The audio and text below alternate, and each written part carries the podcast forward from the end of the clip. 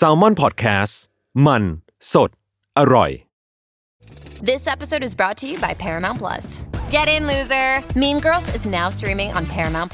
Join Katie Heron as she meets the plastics in Tina Fey's new twist on the modern classic. Get ready for more of the rumors, backstabbing, and jokes you loved from the original movie with some fetch surprises. Rated PG-13. Wear pink and head to ParamountPlus.com to try it free.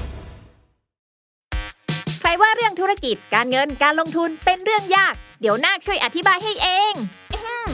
ขอแนะนำตัวฉันคือนาคธุรกิจตัวละครใหม่จากทีมขายหัวเราะที่จะมาเล่าเรื่องราวของธุรกิจการเงินการลงทุนในรูปแบบการ์ตูนเพื่อความสนุกและเข้าใจง่ายให้กับทุกคนนั่นเองเอาเป็นว่าถ้าคุณสนใจในโลกของการเงินหรือชอบฟังพวกเคสธุรกิจสนุกๆอยู่แล้วเราขอชวนทุกคนมากดติดตามเราไปด้วยกันที่ช่องนาคธุรกิจนอหนูสระอากอไก่นาคธุรกิจทุกช่องทางโซเชียลมีเดียได้เลยมาทำเรื่องยากๆให้กลายเป็นเรื่องน่าๆไปด้วยกันนะบาย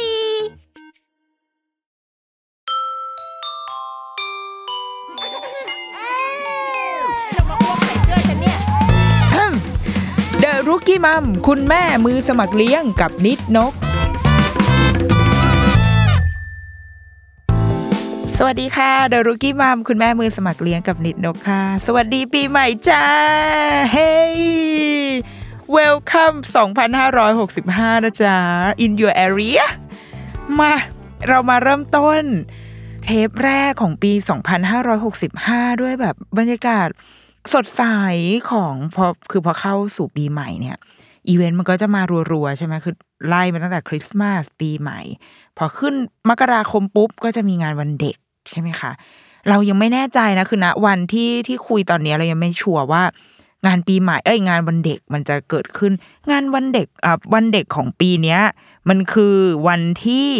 8ซึ่งเร็วคือตอนเด็กๆเราจะชอบนั่งคิดไว้ว่าวันเด็กมันจะเร็วที่สุดได้วันที่เท่าไหร่ซึ่งมันก็คือนี่แหละมันคือวันที่8เพราะว่ามันคือเสาร์ที่2ของเดือนมกราคมใช่ไหมถ้าวันเสาร์แรกวันปีใหม่มันก็จะทำให้วันเด็กเกิดขึ้นเร็วที่สุดตอนเด็กๆไม่รู้ทำไมว่างเว้ยชอบนั่งคิดอันนี้ซึ่งปีนี้ก็เป็นปีที่งานวันเด็กเกิดขึ้นเร็วมากคือ1อาทิตย์หลังจากงานปีใหม่เลยฉลองต่อกันแบบรัวๆจุกๆไปเลยจ้าเดาว่าตามร้านห้างร้านต่างๆร้านค้าห้างสรรพสินค้าใดๆคงมีแบบพวกการจัดโปรโมชั่นรัวๆเนาะสำหรับสินค้าแม่และเด็กก็รอติดตามละกันนะอันนี้เป็นการคาดคะเนให้ในมุมผู้บริโภคนะทีนี้ว่าด้วยวันเด็กเราว่าวันเด็กของเอาประสบการณ์วันเด็กของตัวเองก่อนวันเด็กของเราอะเราไม่ค่อยเป็นคนที่ตื่นเต้นกับวันเด็กเท่าไหร่นะพอรู้สึกว่าแม่ไม่ค่อยชอบพาไปในที่ที่คนเยอะๆเว้ยเหมือนนางคงแบบนางเบื่อหรือยังไงก็ไม่รู้ว่าไม่ได้กลัวโควิดนะสมัยนั้นไม่มีโควิดพอมันไม่ได้ไปในที่ที่คนเยอะๆมันก็เลยไม่ได้ไปไหนเลย มันก็เลยจะเป็นวันเด็กที่อยู่ในหมู่บ้านแต่ในหมู่บ้านจะมีกิจกรรมให้เด็กทำแบบมีการเหมือนเขาจะเตรียมของขวัญให้ค่ะซึ่งมันจะเป็นของขวัญที่โอเคตอนที่เราเป็นเด็กเราได้เราก็ดีใจแหละแต่ก็ไม่ได้ดีใจที่สุดนะคือดีใจว่าได้ของแต่ว่า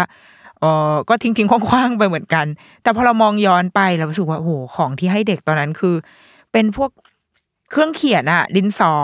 ยังลบสมุดไม้บรรทัดแล้วมันจะเป็นเครื่องเขียนแบบเกรด B เป็นเครื่องเขียนที่ถ้าแม่ไปซื้อให้หรือเราไปซื้อเองในร้านเครื่องเขียนเราจะไม่ซื้อยี่ห้อนี้หรือไม่ซื้ออะไรพวกเนี้ยเพราะว่ามันเขียนไม่ดีอะดินสอมันก็จะเป็นแบบ HB ที่ HB แบบที่มันเขียนไม่ค่อยติดอะนึกออกไหมเราทุกคนน่าจะเคยได้ใช้ดินสอซึ่งเราไม่รู้มันเกิดจากเหตุผลอะไรนะแต่ว่าอีดินสอพวกนี้มันจะจางๆอ่ะแล้วก็ฝืดยังไงบอกไม่ถูกอ่ะซึ่งเวลาเราไปโรงเรียนเราก็จะไม่ใช้ดินสอแบบเนี้ยหรือว่าไม้บรรทัดที่โค้งจับมันโค้งทีเดียวก็คือหักเลยเป็นต้นแต่ว่ามันจะเป็นไม้บรรทัดที่ดีมากเวลาเอาไว้เล่นแบบฟาดฟันอ่ะเล่นต่อสู้อ่ะมันจะดีมากเพราะว่ามันจะสะบัดไปมาได้แต่ไม่ใช่ไม้บรรทัดที่มีประสิทธิภาพในการใช้เรียนว่างั้นเถอะพวกมาตรวัดเซนติเมตรไม่ค่อยตรงเท่าไหร่ไม้บรรทัดพวกเนี้ยแล้วก็ยังลบที่ลบไม่สะอาดก็คือเป็นของทุกอย่างที่ไม่สามารถใช้ฟังก์ชันของมันได้อย่างเต็มที่อ่ะนั่นแหละคือสิ่งที่เราจะได้ในวันเด็กนี่คือวันเด็กที่จำได้ในสมัยเด็กๆนะแต่ว่าจะมีอยู่ปีนึงที่จำได้แม่นมากเพราะว่าไม่แน่ใจว่าทำไมปีนั้นแม่นึกยังไงไม่รู้นะพาไปจำได้เลยอยู่ป.3 แม่พาไปงานวันเด็กที่อสมทค่ะแล้วก็อันนี้จำไม่ได้จริงๆนะว่าทำไมถึงพาไปแต่เดาว่าจะเป็นเพราะตอนอยู่โรงเรียนแบบเริ่มทำกิจกรรมที่เป็น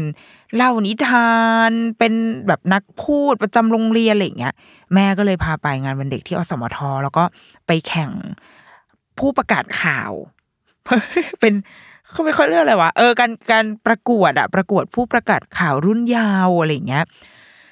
ก็ไปไว้บรรยากาศตอนนั้นคือน่าจะจัดข้างในอสมทเลยนะเราจำภาพได้ลางๆมากแต่ว่าจำภาพแบบจำโลเคชั่นกว้างๆอ่ะไม่ได้แต่จำได้ว่าวันนั้นก็จะเข้าไปแล้วก็มันก็จะมีฉากหลังแบบกรีนสกรีนอย่างนี้เลยแล้วก็ไม่ใช่กรีนสกรีนเว้ยเป็นฉากจริงๆเป็นฉากแบบฉากคือข่าวสมัยก่อนอ่ะมันยังไม่มีเทคโนโลยีนี้กรีนสกรีนหรือมีแล้วก็ไม่แน่ใจนะแต่ว่าฉากวันนั้นอ่ะเป็นฉากที่เขาทำมาเพื่อให้เด็กอ่ะไปนั่งอ่านข่าวแล้วเราก็จะไปนั่งใช่ไหมแล้วเขาจะมีสคริปต์ข่าวให้อ่านอยู่ในกระดาษเราก็จะอ่านไปเรื่อยๆแต่ว่ามันเป็นการอ่านแบบอยู่หน้าต่อหน้าสาธารณชนนะคือไม่ได้เข้าไปในห้องปิดแบบนั้นนะคะอารมณ์เหมือนอยู่บนเวทีอ่ะแล้วก็มีเด็กคนอื่นก็จะอยู่ข้างล่างด้วยแล้วก็อ่านไปคนอื่นก็จะได้ยินด้วยแล้วมันก็จะมีภาพเราอ่ะอยู่ในหน้าจอให้เห็นว่าหน้าจอที่มีเราอยู่เป็นยังไงซึ่งถ้าไอการแข่งขันเนี้ยมันเกิดขึ้นในยุคสมัยเนี้ยแน่นอนดิฉันมีคลิปแล้วแม่ดิฉันคือนางต้องนั่งถ่ายคลิปหรือว่ามีภาพถ่ายให้ดูอ่ะแต่ว่าตอนนี้ไม่มีอะไรไม่มีความทรงจำเกี่ยวกับสิ่งเนี้ยเก็บเอาไว้เลยคือจำได้แบบจำเองวันนั้นอ่ะก็ไปแข่งเนี่ยไออ่านข่าวปรากฏว่าได้รางวัลด้วยได้รางวัลที่2ซึ่งแม่ก็แบบแม่คือนางมีความภูมิใจแต่นางก็จะรู้สึกว่าที่1อ่ะแม่ว่าเขาล็อกผลซึ่งแบบแม่ก็ต้องยอมรับบ้างว่ามันมีคนที่เขาแบบเขาทำได้ดีกว่าเราก็ได้ที่2แล้วก็ได้ถ้วยมา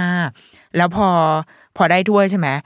ก็มีการแม่ก็ไปบอกครูพอไปบอกครูก็กลายเป็นเรื่องใหญ่โตก็ต้องแบบเหมือนรับรางวัลแล้วในงานวันเด็กก็ต้องไปรับอีกที่หน้าโรงเรียนซึ่งไม่เข้าใจว่าแล้วทำไมกูต้องไปรับรางวัลเดิมที่กับมือผอที่หน้าเสาธงอะไรเงี้ยทำไมดิฉันต้องทำอะไรแบบนี้แต่ว่ามันก็เป็นธรรมเนียมใช่ไหมของเด็กในสมัยก่อนนั่นแหละก็เป็นงานวันเด็กที่จำได้แม่นเพราะว่าดูใกล้เคียงกับการไปมีส่วนร่วมกับอะไรที่ถ้าไม่ใช่วันเด็กเขาจะไม่มีให้ทำอ่ะสำหรับเด็กสมัยนั้นนะเพราะว่าเรารู้สึกว่าเด็กสมัยเนี้ยกับการแค่อ่านข่าวจริงนั่งอ่านข่าวที่บ้านยังได้เลยนั่งอ่านลง TikTok เลยอ่ะหรือว่ามันโอกาสมันมีเยอะขึ้นเรารู้สึกว่าพวกหน่วยงานต่างๆเขาไม่ได้จะต้องรอให้ถึงวันเด็กแล้วค่อยทำอะค่ะเพราะว่าคงไม่รู้ว่าจะไปแออัดกันในวันนั้นทำไมเนาะแต่ว่าสำหรับเด็กรุ่นเราอ่ะตอนนั้นคือปี2539ได้นะแถวๆนั้นประมาณ3940ราวๆนั้นนะคะมันเป็นโอกาสที่การที่เราได้เหมือนได้ออกทีวีอันหนึ่งได้ออกทีวีซึ่งได้ออกทีวีด้วยนะเหมือนเย็นวันนั้นหรือว่าวันรุ่งขึ้นนะคะมันก็จะมีสกู๊ปข่าวประมาณว่าอ้าวช่อง9อสมทจัดงานวันเด็กนู่นนี่มีการประกวดแข่งขันแล้วก็จะมีหน้าโผล่ขึ้นไปบนทีวีซึ่งแน่นอนอัดเก็บมันไม่ได้ดิฉันไม่มีความทรงจำตอนนี้สิ่งเดียวที่เหลืออยู่ก็คือถ้วยอันนั้นแหละที่วางอยู่ที่บ้านก็เป็นสิ่งที่เป็นความภาคภูมิใจนะของเราในตอนเด็กๆว่าก็มันเหมือนก็ทำให้เรารู้ว่าอ๋อโอเคเราทำสิ่งนี้ได้ดีแค่นั้นแล้วก็จบไปแล้วก็ที่เหลือก็ไปทำอย่างอื่นแล้วก็สิ่งที่สองก็คือก็จะทำให้ครูก็จะมอบหมายงานใดๆก็ตามที่มันเกี่ยวกับวงการนี้มาให้ดิฉันทำเท่านั้นเองนะคะมีงานแข่งขันหรือว่างานงานพูดอะไรก็จะมาโยนลงที่ดิฉันเท่านั้นนอกนั้นก็ไม่ได้มีอะไรเปลี่ยนแปลงเพราะเป็นวันเด็กกับอีกครั้งหนึ่งที่ใกล้เคียงกับความวันเด็กเข้าไปอีกแต่ตอนนั้นโตแล้วตอนนั้นอยู่มหาวิทยาลัยประมาณปี3หรือปี4นะคะ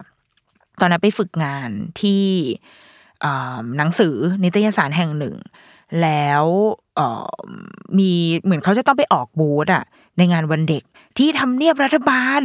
ซึ่งแม่งเป็นแบบมันเหมือนเป็นไฮไลท์ของวันเด็กของทุกปีเนาะที่แต่ก่อนอ่ะเขาจะเปิดห้องนายกใช่ไหมคะให้เด็กอ่ะขึ้นไปนั่งแล้วก็จะเป็นที่ล้อเลียนกันไปว่าโอ้ยเป็นเด็กไปนั่งเด็กเก่งกว่านายกอีกอะไรก็ว่ากันไปปีนั้นอ่ะเราได้ไปออกบูธที่ทำเนียบซึ่งเอาจริงตื่นเต้นเลยนะเพราะรู้ว่าเราจะได้เห็นภาพที่เราเคยอยากเห็นตอนเด็กๆอ่ะที่มันเป็นคนต่อคิวกันยาวมากๆเพื่อที่จะไปนั่งเก้าอี้นายกแค่นั้นเลยแบบจัสนั่งเก้าอี้นายกอ่ะแต่ว่าอันนี้คือไปในฐานะผู้จัดแต่ไม่ใช่คนร่วมซึ่งดีเพราะว่าไม่ต้องต่อแถวไม่ต้องไปต่อคิวฉันได้อยู่ในทำเนียบเลยตั้งแต่เช้า จำได้ว่าได้เข้าไปในห้องคือเข้าไปถ่ายรูปเองมั้งในห้องตอนเช้ามันจะมีพวกเด็กที่เป็นแบบเด็กดีอ่ะเด็กที่ได้รางวัลอ่ะเขาจะมานั่งกันที่ห้องประชุมด้านล่างและนายกซึ่งสมัยนั้นคือคุณอภิสิทธิ์เป็นนายกแกก็จะมาเปิดงานมอบโอวาทมอบรางวัลเกียรติบัตรอะไรกันไปอ่ะก็เคยได้เข้าไปดูแล้วก็ได้เจอคุณอภิสิทธิ์เหมือนแกก็มาเดินตรงบูธที่ออกอะไรเงี้ยค่ะแล้ว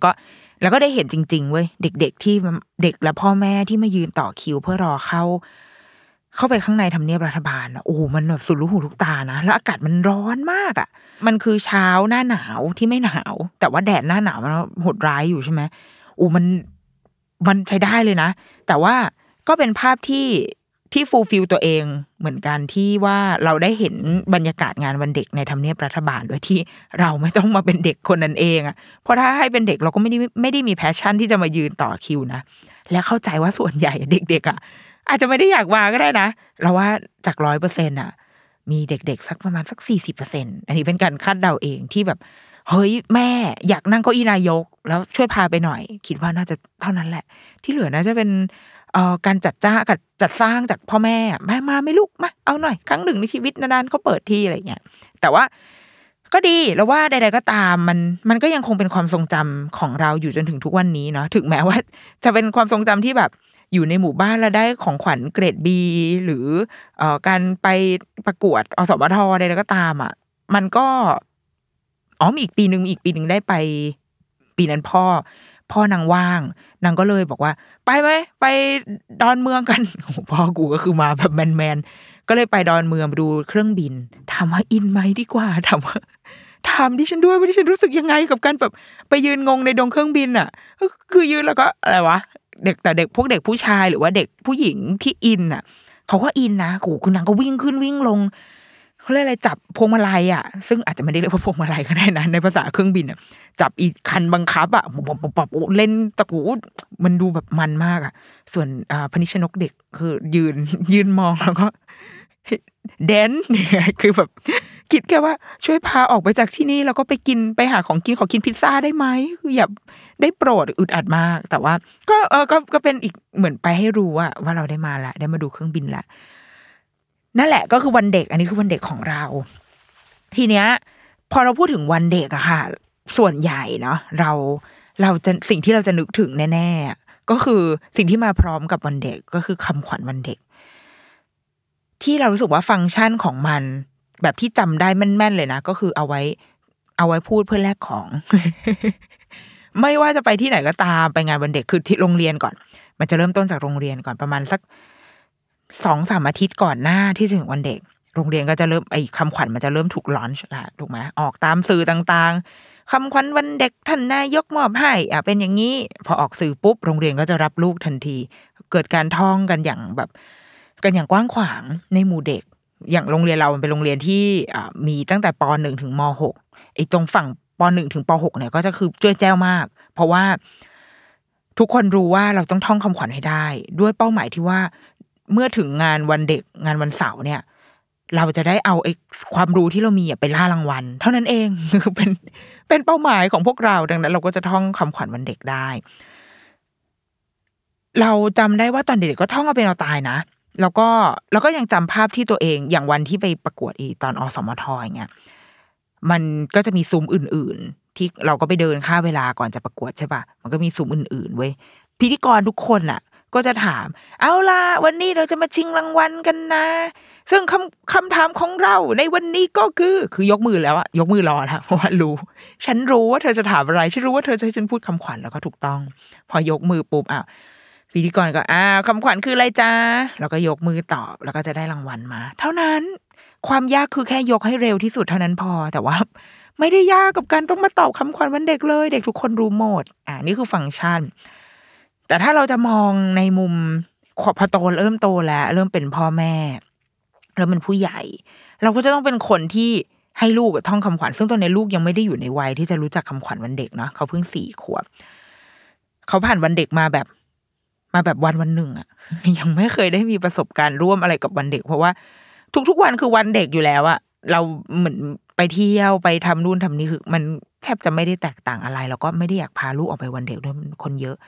เขาก็เลยยังไม่รู้จักวันเด็กยังไม่รู้จักคำขวัญวันเด็กแต่ไม่แน่ใจว่าปีนี้จะเริ่มรู้จักหรือเปล่านะเราไม่รู้ว่าที่โรงเรียนแบบมีการสอนคำขวัญวันเด็กหรือเปล่าแต่ปีที่แล้วไม่มีปีที่แล้วไม่ได้ยินคำแบบกลับบ้านมาแล้วท่องคำขวัญให้ฟังไม่มีนะก็เลยคิดว่าปีนี้ก็อาจจะไม่มั้งไม่แน่ใจแต่ว่าพอเราโตแล้วเราก็จะเริ่มมองคำขวัญวันเด็กในอีกมุมนึงคือหัวเราะขำๆคือแล้วก็อะไรวะ มันอาจจะไม่เราอาจจะไม่ได้อยู่ในยุคที่จะต้องมีคำขวัญแล้วหรือเปล่านะด้วยมั้งเราไม่ได้ถูกจูงใจได้ด้วยคำขวัญแล้วดังนั้นไอ้คำขวัญวันเด็กมันฟังก์ชันของมันหรือว่าคุณค่าของมันก็อาจจะลดน้อยถอยลงไปแต่ว่าพอได้ไปย้อนดูค่ะพอได้ไปย้อนดูคำขวัญวันเด็กก็รู้สึกว่าน่าสนใจดีเลยจะเอามาคุยในรายการวันนี้แหละคือเอาประวัติวันเด็กก่อนนะคือวันเด็กของเราเนี่ยมันเริ่มต้นมาในปี 2498 ก็กี่ปีแล้วล่ะ64 65 67ประมาณ67ปีได้ไหมนะถ้าที่ฉันบอกผิดถูกปะวะเดี๋ยวก่อนไม่ใช่จะว่าเหรอ60ถูกแล้ว65 6767ปีประมาณ67ปีที่เรามีงานวันเด็กแห่งชาติครั้งแรกเนี่ยมันเกิดขึ้นในเดือนตุลาคมเนาะเสร็จแล้วก็อะไรก็ตามก็ตกลงกันไปเพราะว่าแล้วเขาบอกว่าเดือนตุลาคมเนี่ยมันเป็นหน้าฝนมันไม่เหมาะจะจัดงานซึ่งอันนี้คนที่ทำงานด้านอีเวนต์ก็คือปรบมือให้นะคะเพราะว่าไม่อยากจะไปดีลกับฟ้าฝนในเดือนตุลาใช่ไหมมาออกบูธแล้วฝนตกคือไงขนของกลับบ้านเหรอมันก็ไม่ใช่ก็เลยเลื่อนมาเป็นต้นปีเพื่อที่จะให้แบบเพื่อให้มันอากาศยังดีคือมันเป็นหน้าหนาวแล้วก็อาจจะเขาคงเดาว่ามันต่อเนื่องจากเทศกาลปีใหม่อะไรแบบนี้มั้งก็ย้ายกันมาตรงนี้ค่ะทีนี้หลังจากปีแรกที่มีงานวันเด็กปีถัดมาก็มีเริ่มมีคำขวัญวันเด็กโดยที่คำขวัญวันเด็กครั้งแรกเป็นสมัยจอมพลป.พิบูลสงครามซึ่งช่วงนั้นมันเป็นช่วงมีการไม่ใช่รีฟอร์มเลยเป็นช่วงที่มีการควบคุมมีการสร้างธรรมเนียมใหม่ๆในประเทศไทยเพื่อที่ว่าแกก็จะไม่ให้ประเทศดูล้าหลังใช่มั้ยสมัยนั้นที่ให้คนใส่เสื้อผ้าแต่ก่อนบางทีเราใส่แบบผู้ชายไม่ใส่เสื้อผ้าเดินไปมาไม่ใส่รองเท้าสมัยนั้นคือต้องใส่เสื้อผ้าต้องใส่หมวกหรือมันก็คือหนังเรื่องโหมโรงเป็นช่วงยุคๆแถวๆนั้นตัดภาพมาที่คำขวัญในยุคจอมพลป.แกก็ให้คำขวัญมาว่าจงบำเพ็ญตนให้เป็นประโยชน์ต่อผู้อื่นและส่วนรวม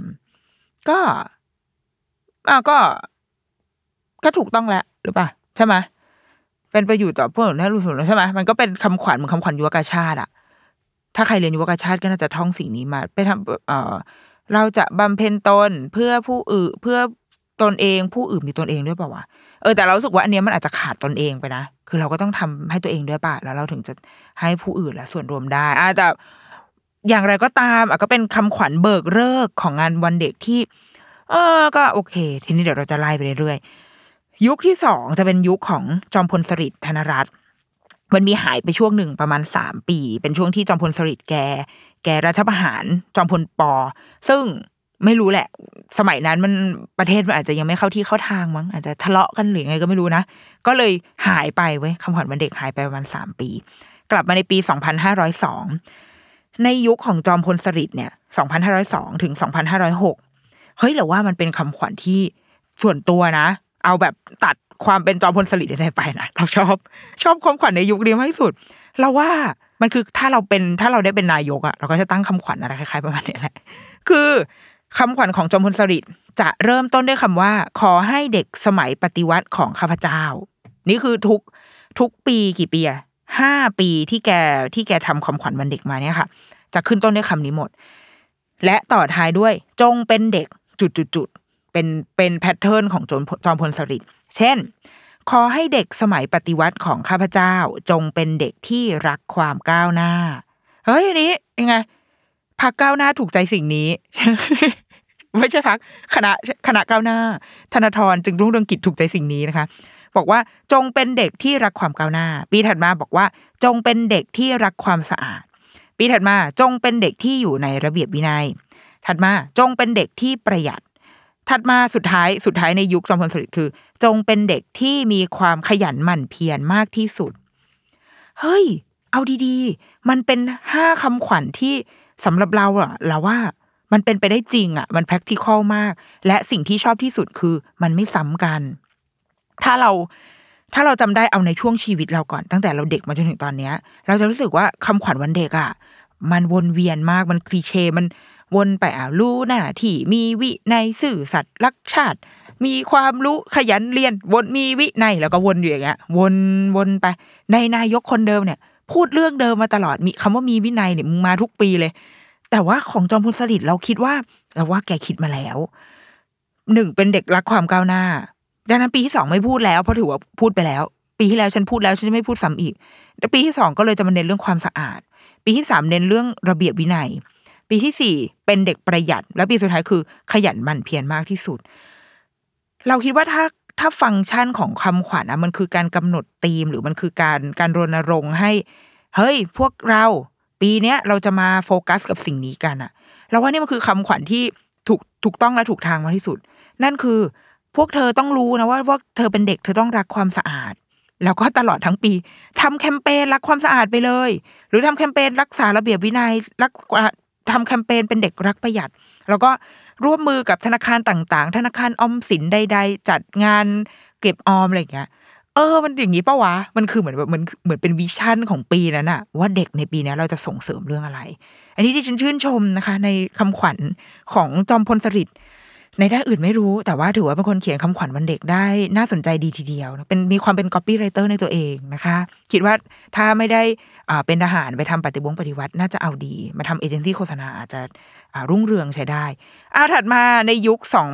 2,508 ถึง 2,556 2,516 เป็นช่วงจอมพลถนอมก็ปฏิวัติจอมพลสฤษดิ์อีกทีนึงเนาะยุคของจอมพลถนอมเนี่ยเมื่อดูในคำขวัญของเขาอะเดี๋ยวจะไล่ไปเนาะแต่เราจะเริ่มรู้สึกว่ามันเริ่มเรียกร้องอะไรบางอย่างจากเด็กเยอะขึ้นถ้าเทียบกับสมัยจอมพลป.กับจอมพลสฤษดิ์ที่มาแบบสั้นๆมาแบบกว้างๆปีแรกมากว้างๆก่อนพอจอมพลสฤษดิ์ก็มาแบบสั้นๆห้วนๆเอาเรื่องนี้แหละพอแล้วก็ไปว่ากันที่เรื่องเหล่านั้นที่ฉันตั้งไว้แต่พอเป็นจอมพลถนอมมันเริ่มยาวละเริ่มเปิดศักราชของคำขวัญวันเด็กที่ยาวบางปีนี่คือยาวไปไหนถ้าไปเที่ยวงานวันเด็กเด็กปีนั้นจะซัฟเฟอร์มากเพราะว่าท่องไม่ได้อะท่องแล้วมันยาวแล้วถ้าเกิดว่าโดนจับผิดสมมุติพวกคำเชื่อมและหรือที่ซึ่งอันแล้วถ้าเราพูดผิดปุ๊บถ้าพิธีกรไม่ให้รางวัลคือเศร้าเลยเพราะว่าจอมพลถนอมตั้งคำขวัญมายาวเกินไปปี 2508 จอมพลถนอมตั้งว่าเด็กจะเจริญต้องรักเรียนเพียรทำดีทำไม่ทำแบบนี้ไม่เจริญนะถัดมาเด็กที่ดีต้องมีสัมมาคารวะบากบั่นมานะบากบั่นสมานสามัคคีเริ่มมีคำว่าสามัคคีแล้วนะเริ่มมาแล้วนะ2509 2510อนาคตของชาติจะสุขใสหากเด็กไทยแข็งแรงเรียนดีมีความประพฤติเรียบร้อยเริ่มมีความแบบประพฤติเรียบร้อยเรียนคำว่าเรียนเริ่มมาละเรียนเริ่มมา2511ความเจริญและความมั่นคงของชาติไทยในอนาคต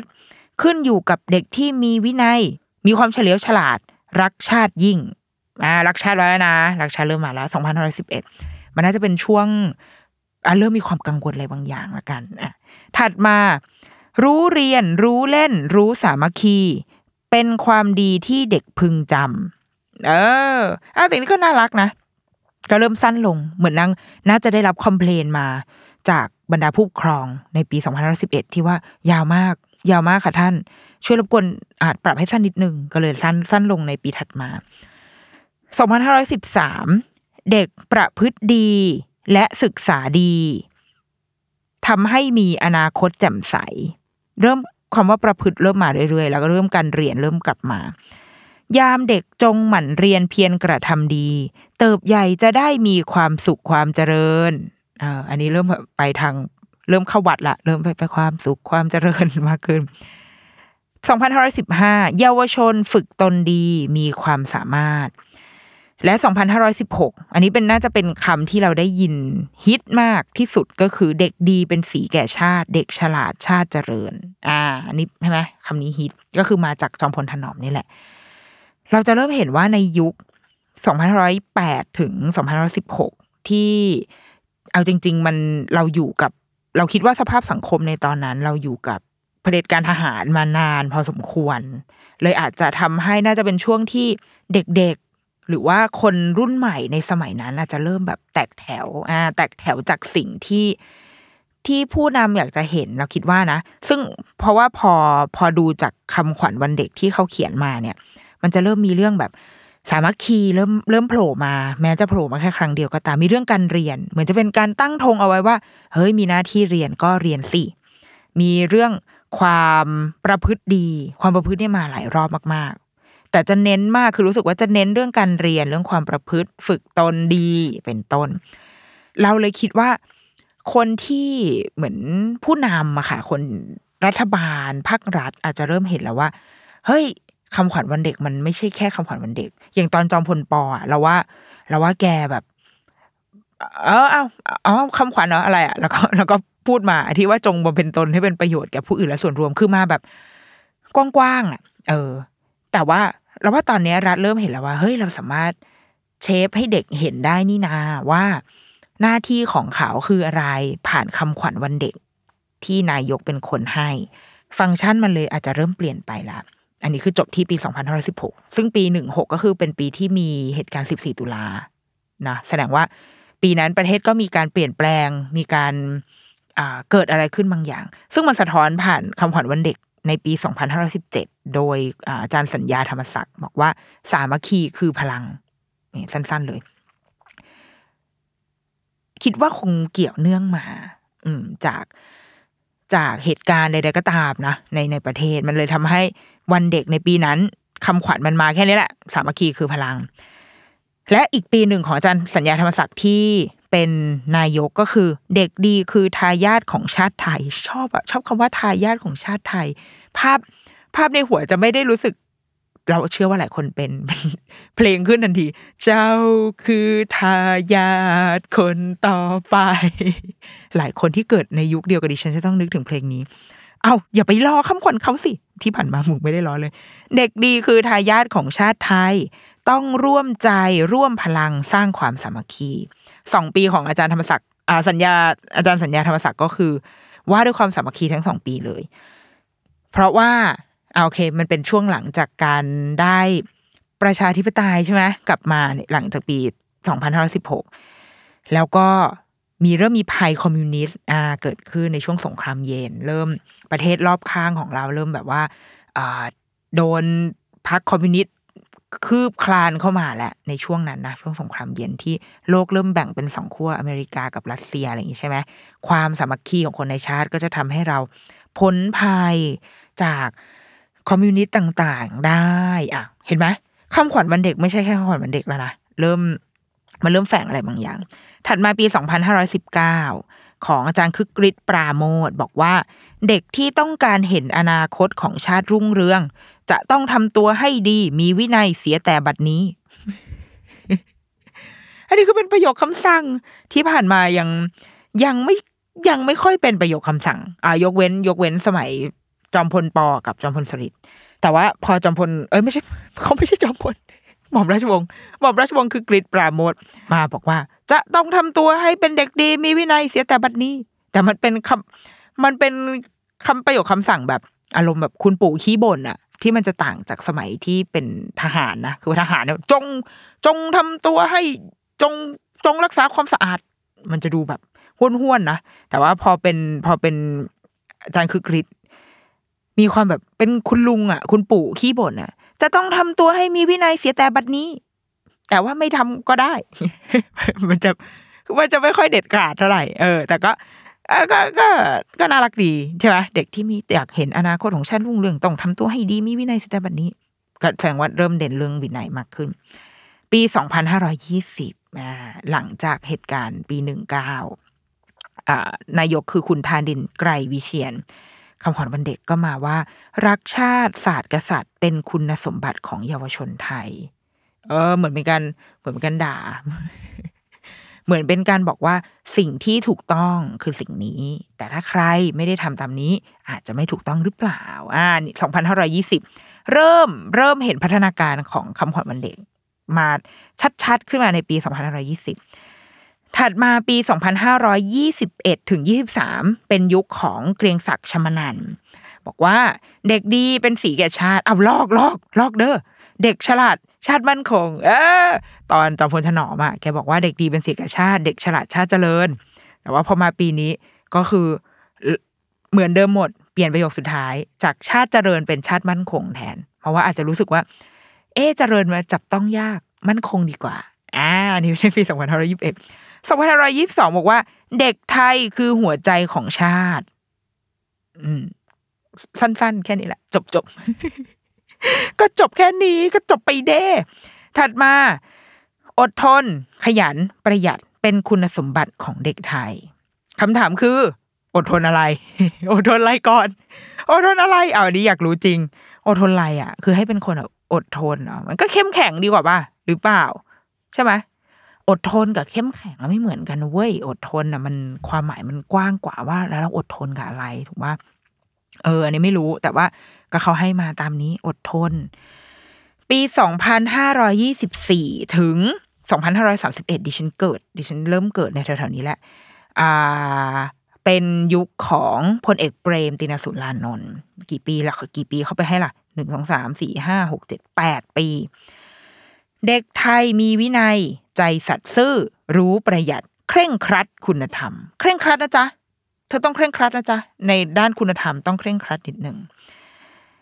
ขยันศึกษาใฝ่หาความรู้เชิดชูชาติศาสตร์กษัตริย์เป็นคุณสมบัติของเด็กไทยเป็นคุณสมบัติของเด็กไทยมาอีกรอบแล้วนะรอบที่แล้วเป็นตอนยุคธานินทร์ไกรวิเชียรบอกว่าเป็นคุณสมบัติของเยาวชนไทยแต่ว่าประโยคก่อนหน้านั้นเหมือนเดิมคือรักชาติศาสตร์กษัตริย์รอบนี้ก็มาเหมือนเดิมว่ารักชาติศาสตร์กษัตริย์แล้วก็ต้องขยันเรียนด้วยเป็นคุณสมบัติของเด็กไทย2526บอกว่ารู้หน้าที่ขยันซื่อสัตย์ประหยัดมีวินัยคุณธรรมอันนี้ก็คือหวานมากครบมาครบหมดเวิร์บในด้านดีมาครบหมด2527รักวัฒนธรรมไทยสั้นๆนะห้วนๆสั้นๆซึ่งดีเด็กๆเด็กๆยิ้มแล้วไปงานวันเด็กไม่ต้องเดือดร้อนมาก2528สามัคคีนิยมไทยมีวินัยใฝ่คุณธรรมอันนี้เริ่มคล้องจองและไพเราะเพราะว่าเขาเรียกอะไรพยางค์มันเท่ากันหมดพอพยางค์เท่ากันเวลาท่องจะรู้สึกไพเราะสวยงามในแง่ของในแง่ภาษาถือว่าปีนี้ทำได้ดีนะคะสามัคคีนิยมไทยมีวินัยใฝ่คุณธรรมนะเพราะเวลาเอาไปอ่านสปอตจะฟังละดีมากลื่นหูนะคะอันนี้ชื่นชมพลเอกเปรมมาที่นี้สุดท้ายแกรวบเลยเว้ย3ปีใช้เหมือนเดิมหมดคงรู้สึกแล้วว่าเหนื่อยใช่ไหมการคิดคำขวัญเนี่ยมันไม่ใช่ว่าเรื่องง่ายก็เลยใช้คำขวัญเดิม3ปีรวดไปเลยจ้าบอกว่าซึ่งเป็นปีที่เราเกิดด้วยนะเนี่ยนิยมไทยมีวินัยใช้ประหยัดใจสัตย์ซื่อถือคุณธรรมแกเป็นคนที่มีวรรณศิลป์ใช้ได้อยู่นะในด้านการแต่งคำคล้องจองครับทำได้ดีมา2ยุคสมัยละนะคะก็เป็นคำขวัญในยุคพลเอกเปรมทีนี้จะเริ่มเข้าสู่ยุคที่เราได้ท่องละบางอันอาจจะจำได้เพราะว่าหลังจากนี้คือเป็นเริ่มรู้ภาษาละเริ่มรู้เรื่องรู้ราวยุคแรกจะเป็นยุคนาชาติพลเอกชาติชายชุนหวันบอกว่ารักชาติศาสตร์กษัตริย์ใจสัตย์ซื่อถือคุณธรรมอันนี้คือเขายังคอนเทนต์เดิมนะแต่ตัดไอ้พวกคำที่บอกว่าคือคุณสมบัติของเด็กไทยอะไรออกไปเพราะว่าคิดว่าคงรู้แล้วว่าคำขวัญวันเด็กมันออกมาก็เพื่อที่อยากจะบอกว่าเด็กไทยจงเป็นแบบนี้ดังนั้นก็ไม่รู้ว่าจะมีประโยคนั้นไปทำไมมันฟุ่มเฟือยเปลืองที่เราใช้พื้นที่ไปกับพวกคำขวัญดีกว่าปีที่2ของนาชาติบอกว่ารู้หน้าที่มีวินัยใฝ่คุณธรรมนำชาติพัฒนาแกมีการไทยอินชื่อพรรคของแกอยู่ไปในคำขวัญด้วยนะแกก็ร้ายเหมือนกันนะคล้ายๆกับสมัยนี้ที่ชอบเอาชื่อพรรคไว้เป็นชื่อนโยบายใช่ไหมนี่ร้ายเหมือนนะจ๊ะรู้หน้าที่วินัยใฝ่คุณธรรมนำชาติพัฒนาเฉยอันนี้ก็ดีอันนี้คำอันนี้คุ้นมากคำขวัญเนี่ยยังคุ้นอยู่ในใจ2535นายกคือคุณอนันต์ปัญญารชุนบอกว่าสามัคคีมีวินัยใฝ่ศึกษาจรรยางามอันนี้ที่ฉันมอบให้คำว่าจรรยางามเพราะว่าเป็นการใช้คำที่แปลกใหม่ไปบ้างตอนนี้คำมันเริ่มซ้ำละมันเริ่มวนหลังจากผ่านมาเป็น20ปีใช่ไหมมันเริ่มวน คุณอานันต์เริ่มนำคำใหม่คือคำว่าจรรยางามและไม่มีใครใช้คำนี้อีกเลยนะคือเป็นปีที่โผล่มาดีดูมีความแบบผู้ดีอีลีทมากก็ถือว่าถูกต้องแล้วนะคะจรรยางามแต่เราชอบนะเราว่าคำว่าจรรยามันคือจริยาคำว่าจรรยาจริยาจริยวัตรเนี่ยมันคือคำเดียวกันนี่แหละซึ่งมันฟังแล้วมันมันดีคำว่ามารยาทเราว่าคำว่าจรรยามันสูงส่งกว่านิดนึงอ่ะชอบคำนี้อันนี้ในแง่การใช้คำดิฉันปรบมือให้นะคะกับคุณอานันต์ปัญญารชุน3ปี2536ถึง38เป็นคุณชวนหลีกภัยบอกว่ายึดมั่นประชาธิปไตยร่วมใจพัฒนารักษาสิ่งแวดล้อมเริ่มมีอะไรเข้ามาคะประชาธิปไตยเข้ามาแล้วในปี2536และอีกหนึ่งคำก็คือรักษาสิ่งแวดล้อมแต่จำได้ว่าช่วงนั้นน่ะจะเป็นช่วงที่สิ่งแวดล้อมอ่ะเริ่มมีประเด็นเรื่องสิ่งแวดล้อมมาให้ได้ยินให้ได้เห็นให้ได้เรียนเช่นเอาแบบง่ายที่สุดเช่นโครงการพวกแบบตาวิเศษอะไรอย่างเงี้ยตาวิเศษเพลงพวกโครงการอีสานเขียวอีสานเขียวอาจจะหลังจากนั้นโนอีสานเขียวจะเป็นยูปิกจิ๋วแต่มันคือช่วงนั้นแหละ2530กลางๆอ่ะจนถึง40กว่ามันจะเป็นช่วงที่มีการพูดถึงสิ่งแวดล้อมเยอะอย่างตอนเราเรียนก็จะบอกว่าห้ามใช้ยาถ้าสารเคมียาตัดไม้ทำลายป่าเป็นยุคที่มีการตัดไม้ทำลายป่าสูงมากเราเข้าใจว่าแบบนั้นนะในมุมของนักเรียนมีเรื่องน้ำประหยัดไฟประหยัดน้ำมันตอนนั้นรถเริ่มมีรถกันเยอะขึ้นแล้วก็น้ำมันสมัยนั้นนะยังไม่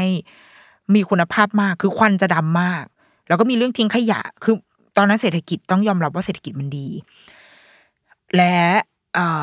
เมืองมันขยายแต่เมืองตอนนั้นก็คือสกปรกเลยคือทุกคนสามารถทิ้งขยะตรงไหนก็ได้ถ้าเกิดใครแบบเคยชอบแบบว่าสบประมาทเมืองแบบอินเดียหรือเมืองอะไรที่เรารู้สึกว่าเขาเจริญน้อยกว่าเราอะประเทศเราก็เคยอยู่ในจุดนั้นเราจำได้เลยตอนเด็กๆเพราะมันจะมีโครงการเช่นชื่อของอย่างตาวิเศษก็คือหนึ่งในโครงการนั้นเนาะที่ว่าเวลาจะทิ้งอะไรอะเหมือนให้คิดซะว่ามันมีตาทิพย์บางอย่างที่มันมองเห็นเราอยู่เหมือนผีอะคิดซะว่ามีผีดูอยู่นะถ้าแกทิ้งขยะไม่ลงถังอะแกจะได้รับการลงโทษจากสิ่งที่อยู่เหนือธรรมชาติมีหญ้าบาหยั่นคอยมองอยู่อะไรอย่างเงี้ยแล้วก็มีหลายโครงการเลยแหละที่ออกมาในช่วงนั้นที่เกี่ยวกับเรื่องสิ่งแวดล้อมก็สะท้อนผ่านคำขวัญวันเด็กเหมือนกันนะแล้วก็เริ่มมีคำว่าประชาธิปไตยเพราะว่าปีนั้นก็คือหลังจากพฤษภาธมิฬมาพฤษภาธมิฬแล้วก็เป็นคุณอานันต์ใช่ไหมเป็นนายกคนนอกใช่ไหมแล้วก็เป็นคุณชวนขึ้นมาก็จะเริ่มมีการเลือกตั้งคือมันเริ่มเฟื่องฟูขึ้นนะประชาธิปไตยในยุคสมัยนั้นเราเป็นเด็กที่โตมาตอนนั้นเราคิดว่าเราสัมผัสได้เลยแหละเริ่มเห็นถึงแม้ว่าจะมีคนพูดเรื่องแบบซื้อเสียงแล้วก็ตามแต่เราก็จำได้ว่าเวลามีเลือกตั้งเราก็จะกลับมาบอกพ่อแม่ว่าไม่ได้นะอย่าไปซื้อเสียงหรือว่ารับเงินเขามาก็ได้แต่ก็อย่าไปกาให้เขาอะไรเงี้ยครูสอนมาเห่อความรู้ก็จะมาบอกพ่อแม่บอกกูรู้แล้วจ้าปีที่2ของนายกชวนบอกว่าสืบสานวัฒนธรรมไทยร่วมใจพัฒนารักษาสิ่งแวดล้อมก็คือคำขวัญเหมือนเดิม2ปีแต่เปลี่ยนประโยคข้างหน้าซึ่งน่าสนใจเหมือนกันเว้ยเพราะว่าคำขวัญแรกแกบอกว่าให้ยึดมั่นประชาธิปไตยแต่พอรอบ2ปุ๊บไม่เอาประชาธิปไตยละเอาวัฒนธรรมไทยแทนละกัน ก็ได้คนเรามันก็เปลี่ยนกันได้2539เป็นคุณบรรหารบอกว่ามุ่งหาความรู้เชิดชูความเป็นไทยลีกไกลยาเสพติดสิ่งที่เริ่มเข้ามาคือยาเสพติดเด้อเพราะว่าช่วงนั้นเป็นช่วงที่ยาเสพติดระบาดจริงๆแล้วมันสะท้อนผ่านคัลเจอร์หลายๆอย่างยาบ้ายาม้าสมัยนั้นเรียกยาม้าด้วยซ้ำยาม้าเฮโรอีนผงขาวอะไรอย่างเงี้ยช่วงนั้นหาซื้อคือมันระบาดมากแล้วเป็นปัญหาสังคมที่ใหญ่โตเลยก็ว่าได้มีคือปัญหาทั้งในแง่ของคนติดยาแบบเสพยาแล้วก็จับเด็กเป็นตัวประกันอะไรอย่างเงี้ยคือมีข่าวเยอะมากแล้วก็การติดโรคช่วงนั้นเป็นช่วงเอด HIV ระบาดมาก HIV เป็นโรคที่น่ากลัวโรคเอดเป็นโรคที่น่ากลัวในยุคนั้นเพราะมันรักษาไม่หายคือเมื่อถ้าเป็นแล้วโอกาสที่จะเสียชีวิตมีสูงมากเลยทำให้เป็นโรคที่ น่ากลัวสำหรับคนในวัยนั้นและมันเกิดขึ้นได้ผ่านการใช้เข็มฉีดยาเข็มยาเสพติดอะร่วมกันเราจำได้เลยว่าตอนเด็กๆจะถูกเรียนเรื่องนี้ดังนั้นคำขวัญเริ่มมีคำว่ายาเสพติดเข้ามาในคำขวัญวันเด็ก2540บิ๊กจิ๋วจ้าพลเอกชวลิตยงใจยุทธนะรู้คุณค่าวัฒนธรรมไทยตั้งใจใฝ่ศึกษาไม่พึ่งพายาเสพติดยังคงแบบเน้นเรื่องยาเสพติดอยู่เพราะว่าคงเป็นปัญหาแบบจริงๆ2541ถึง44กลับมาเป็นที่คุณชวนอีกครั้งซึ่งคุณชวนเนี่ยแกจะมีลายเซ็นของแกคือแกจะไม่ให้คำขวัญแบบตลอดทุกปีอ่ะอย่างปีเนี้ยแกก็ใช้ร่วมเว้ยใช้ร่วม2ปีคือ2541กับ42ก็ใช้คำขวัญเดิมหรืออย่างสมัยก่อน36กับ37ก็ใช้คำขวัญเดิมรอบนี้แกมาพร้อมกับคำขวัญที่ว่าขยันประหยัดซื่อสัตย์มีวินัยเป็นคำขวัญที่ได้ยินบ่อยๆมากขึ้นใช่ไหมหลายๆโรงเรียนเอาไปใช้เป็นคำขวัญโรงเรียนด้วยแล้วก็ปีที่2บอกว่ามีวินัยใฝ่เรียนรู้คู่คุณธรรมนำประชาธิปไตยเริ่มกลับมาหาคุณชวนอีกครั้งนะคะหลังจากหายไปหลายปีก็กลับมาแล้วถัดมา45ถึง49เป็นใครคะคุณทักษิณชินวัตรมาแล้วจ้าเป็นยุคที่คำขวัญคิดว่าแกคงแบบอะไรคำขวัญก่อนหน้านี้มันอะไรมันวนเวียนเลยเริ่มเข้าสู่ยุคที่เป็นยุคที่ก็มีเอกลักษณ์เป็นของตัวเองใช้ได้อยู่นะเช่น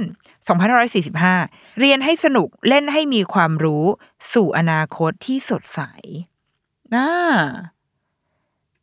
เริ่มมีคำว่าเรียนให้สนุกคือก่อนหน้านี้จะบอกว่าให้ใฝ่เรียนรู้แล้วว่าแกพยายามจะ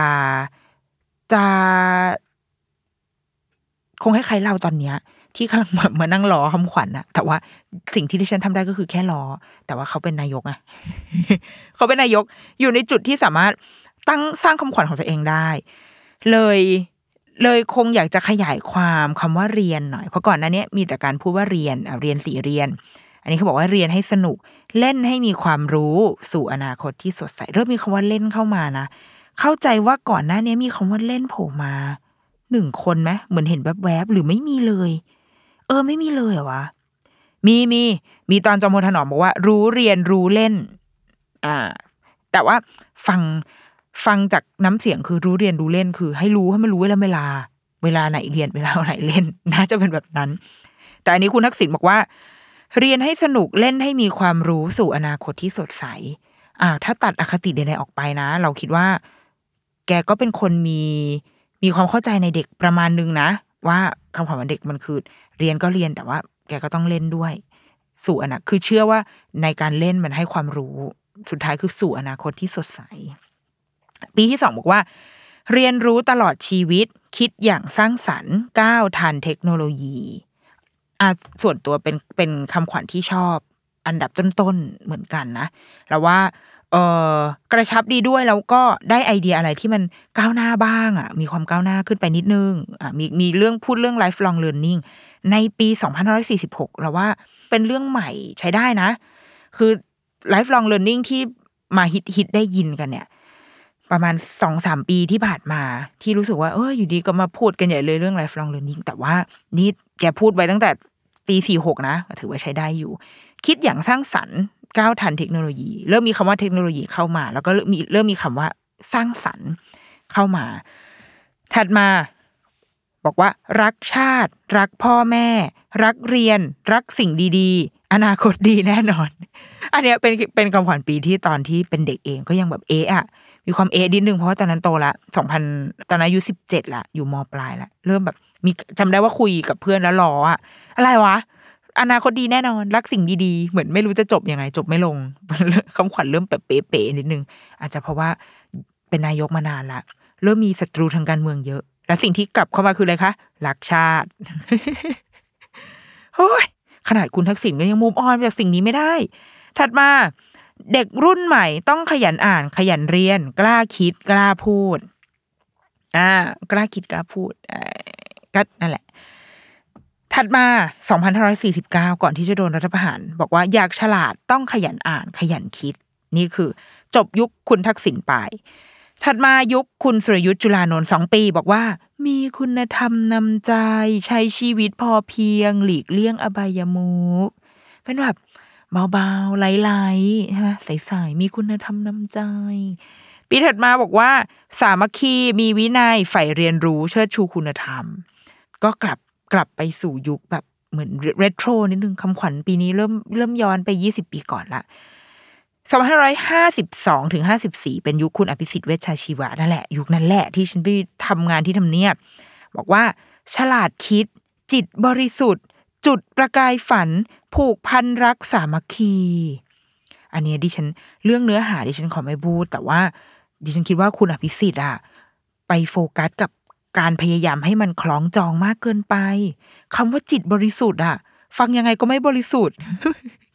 คำว่าจิตบริสุทธิ์มันตลกไม่รู้ตลกอะส่วนตัวจะรู้สึกว่ามันดูแบบเหมือนแกเดิมทีแกไม่บริสุทธิ์แล้วตอนเนี้ยจิตแกต้องบริสุทธิ์แล้วมันอะไรไปบอกเด็กให้จิตบริสุทธิ์คืออะไรวะมันงงนิดนึงอะเราคิดว่าเขาเรียนเมืองนอกไงเขาก็อาจจะไม่ถนัดเรื่องการแบบคำคล้องจองเท่าไหร่พอมันฉลาดพอเริ่มว่าฉลาดคิดอะสระอิดอะมันยากไงซึ่งจริงๆมันไม่ต้องก็ได้ถูกไหมคำขวัญวันเด็กอะถ้าเราย้อนไปดูอะมันไม่ต้องคล้องจองก็ได้อันนี้แกโฟกัสกับการให้มันคล้องจองมากเกินไปมันก็เลยฟังดูแบบอะไรอะเหมือนเป็นประโยคเหมือนมันเล่าให้ฟังเฉยๆอะแต่ว่าไม่มันไม่ใช่คำขวัญอะฉลาดคิดจิตบริสุทธิ์จุดประกายฝันจุดอะไรแล้วใครจุดแล้วก็ผูกพันรักสามัคคีอย่างเงี้ยเป็นต้นมันมันมีความนั่นแหละพอปีที่2ก็เลยเริ่มรู้แล้วว่าเฮ้ยเอาให้สั้นดีกว่าแต่ถ้าเราไม่เก่งภาษาไทยมากก็เลยบอกว่าคิดสร้างสรรค์ขยันใฝ่รู้เชิดชูคุณธรรมอันนี้โอเคนะเริ่มของจองเริ่มเข้าทีปีสุดท้ายของคุณอภิสิทธิ์บอกว่า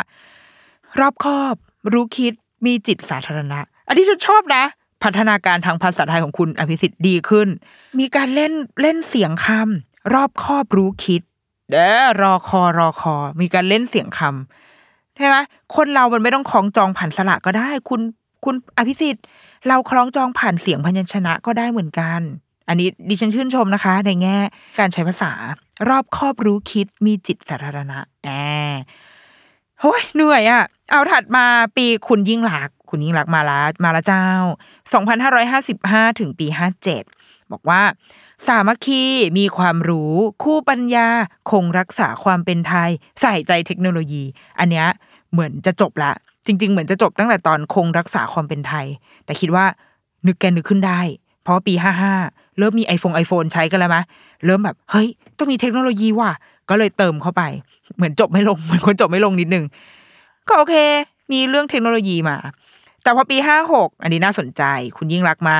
รักษาวินัยใฝ่เรียนรู้เพิ่มพูนปัญญานำพาไทยสู่อาเซียนจ้าอาเซียนมาแล้วจ้าเป็นครั้งแรกและครั้งเดียวที่อาเซียนโผล่เข้ามาในคำขวัญวันเด็กแล้วก็ไม่มีมาอีกเลย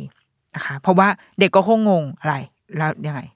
ยังไงต่อเพราะก็ไม่ได้มีใครไปอาเซียนอะไรทั้งนั้นถัดมาปี57กตัญญูรู้หน้าที่เป็นเด็กดีมีวินัยสร้างไทยให้มั่นคงคำว่าแบบไทยมั่นคงก็เริ่มมาละหลังจากนั้นมาเราอยู่กับใครคะ 7-8 ปีละประยุทธ์นะคะอยู่กับคุณประยุทธ์มาปี58ความรู้คู่ควรทำนำหนุนอนาคตนี่ปีแรกปี2เด็กดีอย่ามันเพียรเรียนรู้สู่อนาคตปีที่3เด็กไทยใส่ใจศึกษาพาชาติมั่นคงปี561รู้คิดรู้เท่าทันสร้างสรรค์เทคโนโลยีรู้เท่าทันอะไรรู้เลยว่าลุงตู่เนี่ยรู้แบบให้แกต้องรู้เท่าทันนะรู้เท่าทันพวกสื่อนะเฟคนิวรู้เลยว่าแกหมายความสิ่งนี้ซึ่งมาพูดกับเด็กๆอ่ะมาพูดกับเด็กๆที่เขาแบบใช่ไหมอะไรถัดมาเด็กเยาวชนจิตอาสาร่วมพัฒนาชาติเฮ้ยอันนี้เริ่มแบบมีความแบบเหมือนเด็กอะมีภารกิจบางอย่างคือทั้งเด็กเยาวชนแล้วก็จิตอาสาคืออันนี้ไม่แน่ใจคำว่าจิตอาสานะว่าแกหมายถึงคำนามที่หมายถึงจิตอาสาที่เป็นคำนามเป็นคนอะหรือเป็นสไตล์การพูดแบบแกที่มักจะละคำหายไปแล้วจริงๆหมายความว่าเด็กเยาวชนอะจงเป็นจิตอาสาเพื่อร่วมพัฒนาชาติหรือเปล่าอารมณ์แบบ เด็กเยาวชนจีนสายร่วมพัฒนาชาติอย่างนี้หรือเปล่าอันนี้ไม่แน่ใจ63เด็กไทยยุคใหม่รู้รักสามัคคีรู้หน้าที่พลเมืองไทยรู้หน้าที่นะจ๊ะและปี64เด็กไทยวิถีใหม่เพราะอะไรเพราะว่าเป็นช่วงโควิดมีอะไร New Normal แกก็อินเทรนด์ไงต้องขอเอาคำว่า New Normal เข้ามาอยู่ในคำขวัญวันเด็กก็เลยใช้คำว่าเด็กไทยวิถีใหม่รวมไทยสร้างชาติด้วยภักดีมีคุณธรรมก็จะเห็นจุดมุ่งหมายจุดประสงค์บางอย่างที่อยู่ในคำขวัญวันเด็กในทุกยุคทุกสมัยนะหลังจากเราคิดว่ามันเริ่มจากเนี่ยแหละแถวๆประมาณจอมพลถนอมเนี่ยแหละที่คำขวัญวันเด็กมันไม่ใช่แค่โอวาทอ่ะหรือสปีชหนึ่งที่ผู้นำมอบให้กับเด็กๆในชาติแต่มันเริ่มผูกไปกับนัยยะทางการเมืองและสะท้อนสภาพเศรษฐกิจสังคมในยุคสมัยนั้นด้วยคือตอนแรกไม่เคยคิดนะแต่ว่าพอได้ม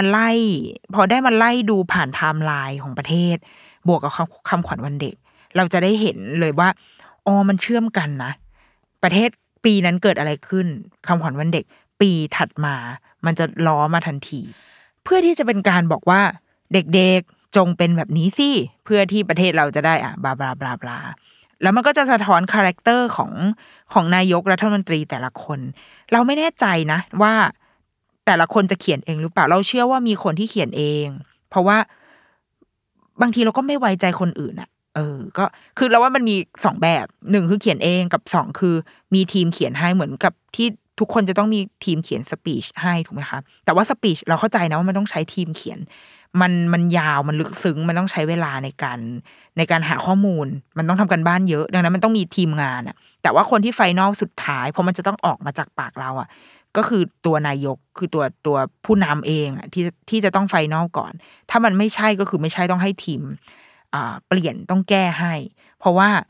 คนที่จะรับผิดชอบคำพูดนี่มันคือเราถูกไหมแต่เรารู้สึกว่าคำขวัญอ่ะมันด้วยความที่มันสั้นแล้วก็เหมือนเป็นสิ่งที่เราอยากจะบอกกับเด็กเหมือนเป็นคำให้สัมภาษณ์หรือว่าเป็นวิสัยทัศน์ที่เราอยากจะให้เด็กอ่ะเรารู้สึกว่าเป็นไปได้ที่หลายคนน่าจะเขียนเองคือบางคนอาจจะใช้ทีมสปีชช่วยเขียนให้ช่วยคิดให้เป็นไปได้นะแต่สุดท้ายมันก็จะมาไฟนอลที่ตัวนายกเองอยู่ดีนั่นแหละเดาว่าของหลายคนนะเขียนเองนะอย่างคุณทักษิณเนี่ยค่อนข้างเชื่อว่าแกเขียนเองนะด้วยธรรมเนียมการหรืออาจจะเป็นไปได้ว่าทีมเขียนเนี่ยอาจจะเขียนมาให้แล้วแกอาจจะบรีฟไปว่าเฮ้ยไม่เอาแบบนี้ขอเป็นแบบข่าวด้วยคำชุดคำที่แกอยากได้อะเราเดาว่าแบบนั้นแต่ยังไงก็ตามมันผูกพันกับสภาพมันสะท้อนนะมันสะท้อนประวัติศาสตร์สังคมการเมืองเศรษฐกิจของประเทศในคำขวัญวันเด็กแน่นอนซึ่งมันก็เลยทำให้เราต้องมาคิดเหมือนกันว่าเอ๊ะตกลงแล้วเด็กๆนี่รู้คำขวัญวันเด็กกันไปทำไมเราถึง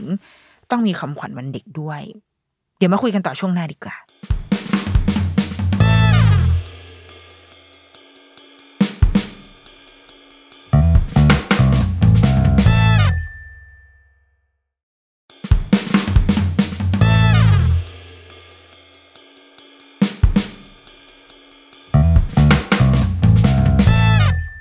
กลับมาคุยกันต่อก็ยังเริ่มต้นอยู่จากคำขวัญวันเด็กนะที่เราไต่กันไปใช่ไหมคะเท่าที่หาดูคือลองพยายามรีเสิร์ชนะแต่ว่าถ้าใครมีข้อมูลแวะมาแชร์ได้นะคะเข้าใจว่าในประเทศอื่นอาจจะไม่มีคำขวัญวันเด็กนะอาจจะคือทุกประเทศเนี่ยมีวันเด็กวันเด็กเนี่ยเป็นสิ่งที่ทุกประเทศมีเหมือนกันแต่วันไม่เหมือนกันเพราะว่าคล้ายๆกับพวกวันพ่อวันแม่ที่แล้วแต่ว่าใครจะสถาปนาวันไหนขึ้นมา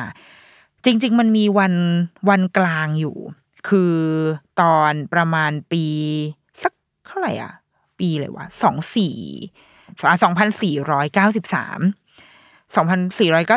สภาสตรีประชาธิปไตยนานาชาติ Women's International Democratic Federation บอกว่าให้มีกำหนดให้มี International Children's Day เป็นวันเด็กนานาชาติในวันที่1มิถุนายนของทุกปี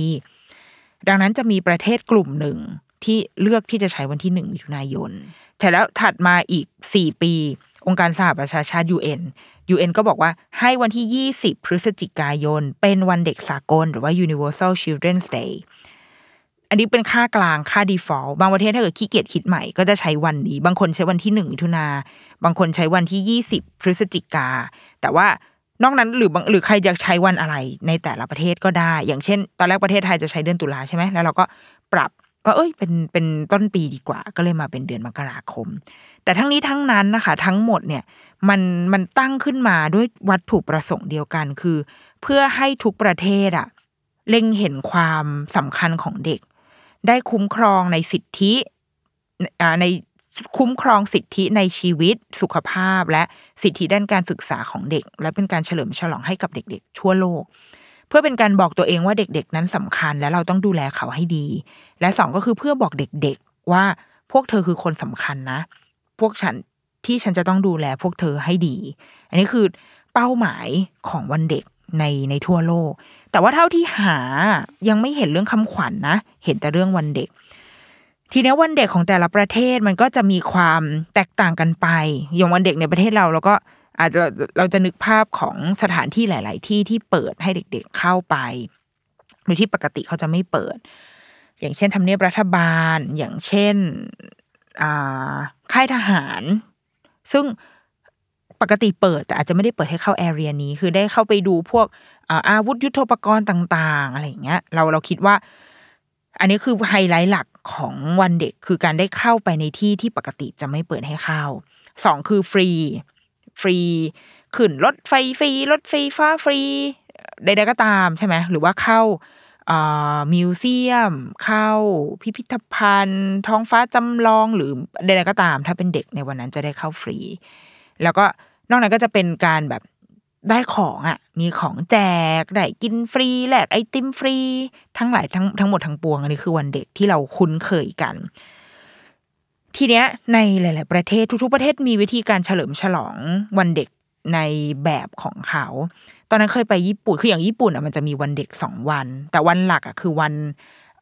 โคโนโบโนฮีเนี่ยวันหลักคือเดือน5วันที่5พฤษภาคมจะเป็นวันเด็กชาย